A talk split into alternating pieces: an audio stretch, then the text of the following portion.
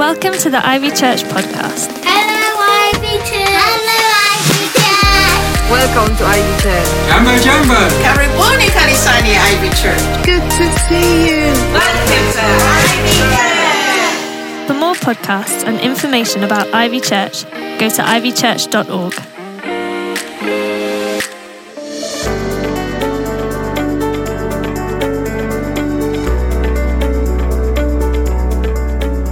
As you know, we're in our series where we're looking at each part of Ivy's discipleship pathway, which helps us to be more like Jesus and grow like him as we learn to follow him.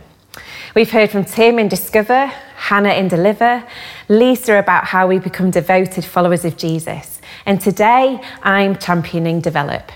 I'm passionate about seeing people develop their potential as leaders, and I love helping them to do it. Let me tell you why. When I was 18, I went to university to study midwifery. Now, when I say that, you might be thinking that as a midwife, I'd be in charge of deliver.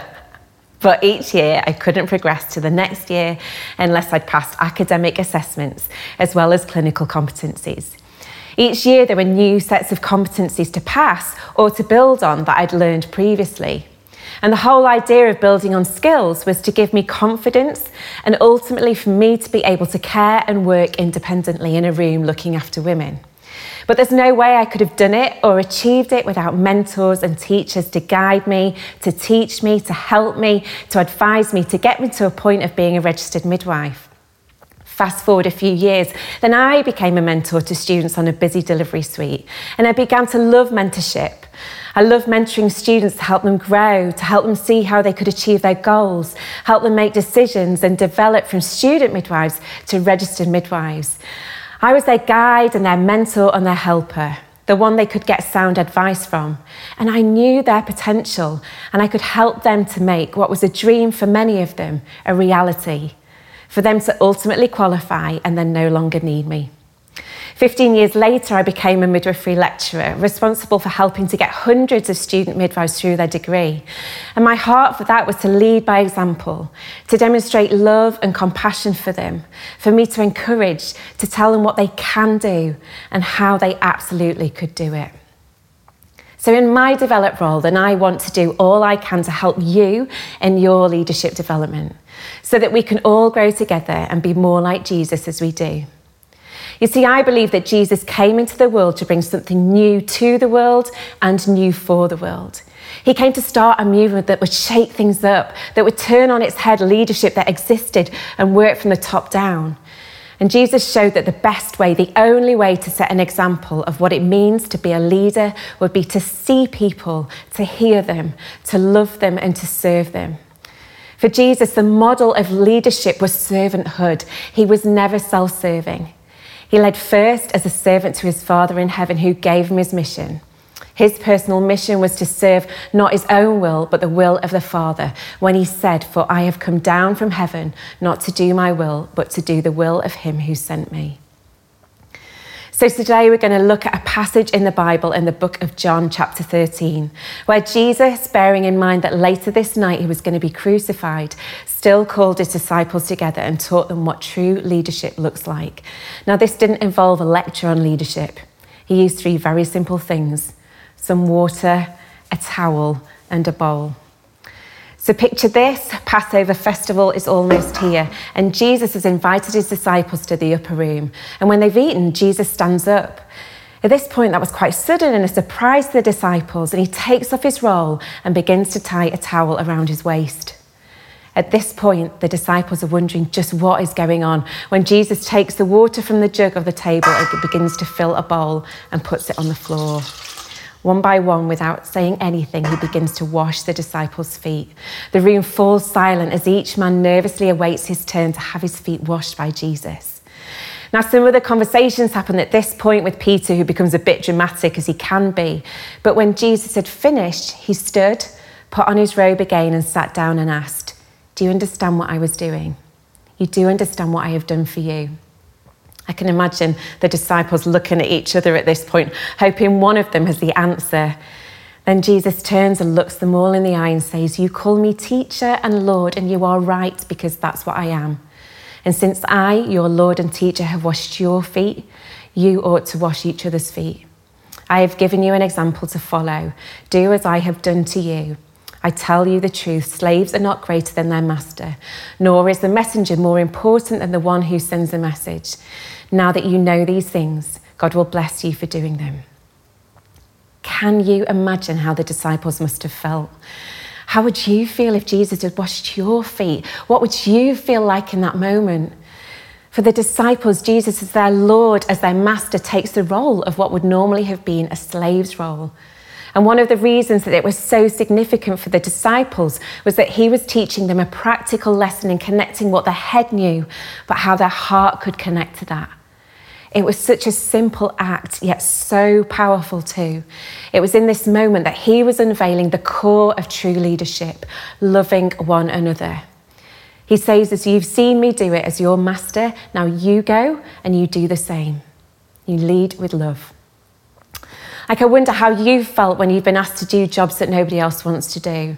Maybe there's been times when you felt that's not your job, it's the job of someone else. Maybe that person has been in a lower position than you. Maybe there are jobs we feel are beneath us, but it's pride that gets in our way. Have you ever been in that position? Because Jesus used the act of washing feet to let the disciples know, and therefore us too, that the number one priority in leading is through servant hearted leadership and reconnected us with the Father's heart. I think in this moment, what he wanted was to take them to a whole other level of experiencing how important it was for them to do as he had done to give them hearts that would be broken and then remolded to carry the same love that Jesus had for his people, and that this love, therefore, would be carried into their ministry, that they would carry that same depth and longing for God's people, just as Jesus had. I remember being on a really busy shift on Delivery Suite. There were no rooms with more women needing to come in. We'd just come out of theatre with an emergency, but then we needed to go into theatre again. The other theatre was in use, so this theatre needed cleaning quickly. Now, usually the theatre staff would do this. But on this day, I walked in and the anaesthetist was mopping the bloody floor, emptying the bins. That never happens. Yet here he was mucking in to help. And after he'd done that, he came and he helped push the woman round to theatre, whilst at the same time making sure he had everything he needed to do his job. I praised him at the time as this was a standout moment for me, something we rarely saw, and yet a real example of someone who didn't see any job as too menial for him. It makes such a difference when we can humble ourselves to do whatever is required to serve our colleagues. As a servant leader, Jesus modeled the role of a good leader, not just with words, but with simple emotion and action, to take away any arrogance or pridefulness that might prevent that from happening. He was to lead with love. And what needs did Jesus see in this moment? He saw the need for loving the disciples and had become concerned about pride, which can become dangerous if it gets in the way. 1 Corinthians 13 tells us that love is patient and kind. It does not envy, it does not boast, it is not proud. And as leaders, as Christians, then our response to leadership should always be as compassionate leaders. It means that we listen closely and really hear those that we're leading in whatever situation it is that we find ourselves in. It could be in a workplace or a friendship group, or in a church as a grow group leader, a worship leader, a staff team member because it's about us being empathetic, not sympathetic. They are different. Brene Brown says empathy fuels connection. It brings people together and makes people feel included, while sympathy drives disconnection and create an uneven power dynamic. When we lead the Jesus way, we need to empathize and care for those we're leading, sometimes with a lot of grace, but that's what's required of us as we lead in love. What does that look like for you? How can you love and pray for those you're leading, wherever that is? How can we as a church be better at praying and loving our leaders and elders? I mean, our worship leaders, our kids and youth leaders. How can we do that better? As leaders and in developing our leadership, we get to play the part in empowering others. And you may have heard of the I see in you conversations that our friend Dave Ferguson talks about in his book, Hero Maker. These are conversations where you notice and you see something in someone that they don't see themselves, and then you tell them about it. It's about coming alongside them and calling out the things you see, saying something like, You're really good at this. Have you thought about how you can use it? I can help you with that. That's how I'm here now on the staff team at Ivy Church because a number of years ago, Hannah saw something in me and had that very conversation with me, which led ultimately to me being here working for this incredible church in a role I love and I have experience in. And if God can use me, then He can use you too. Because we are all empowered by the power of the Holy Spirit, and He has given us all we need to do His great works. It says earlier in the chapter in verse 3 that Jesus knew that the Father had put all things under His power and that He had come from God and was returning to God.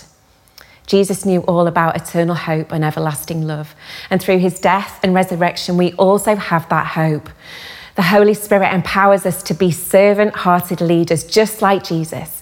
And as we grow closer to Him, we will demonstrate more of Him in our lives. And Jesus holds us accountable as He says in verse 17 Now that you know these things, you will be blessed if you do them. In the discipleship pathway, develop comes after devote. Because Jesus wasn't looking for the most clever or people who get it right all the time. But he is looking for those who are devoted to him and who are willing to be used by him. God can and does use all of us to be part of his mission, and he calls us all to be leaders. And if you don't feel that's you, you can move from being a devoted follower and be developed as a leader. Jesus chose a bunch of guys who weren't perfect by any stretch to do life with him, to walk with him, to continue his mission, to help bring people back to God the Father. He says, Come, follow me and see what I will do through you. He knows us so well and sees what we can be. That is our best selves. If you want to grow and be great, then you can, because Jesus says so. And I'm here to help you with any specific things you need. Perhaps you want to increase your understanding of His Word more and are considering WTC. Maybe you want to grow yourselves as a leader and have seen ways in which you can do it or resources to help, but you'd like support with that. Well, I'm here for you. But our best leader has shown us that the best way to lead is to love and to serve. We model his heart and his principles for people, and we all have it when we carry the Holy Spirit in us. Jesus saw, taught, and nurtured people. We need to model our leadership skills the divine way. Bring to God any pride or arrogance of our own that gets in the way of God's voice being heard and the love of Jesus shown, because our responsibility is to take people to Him.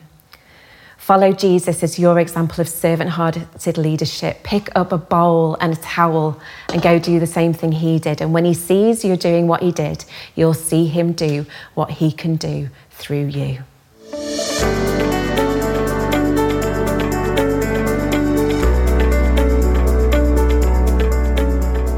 Hi, I'm Anthony Delaney. I'd love to welcome you to Ivy Church. Do check out the website, click on a few buttons, look at some previous teaching and some of the other things that we've been involved with. And why not plan to join us soon at one of our locations? Join a grow group, do the Alpha course, and figure out for yourself what it is that Christians believe. Or if you've got anything we can pray about, be in touch, press the contact button so that you can email us, let us know about you and how we hope you can be part of us. Come and join us at Ivy Church.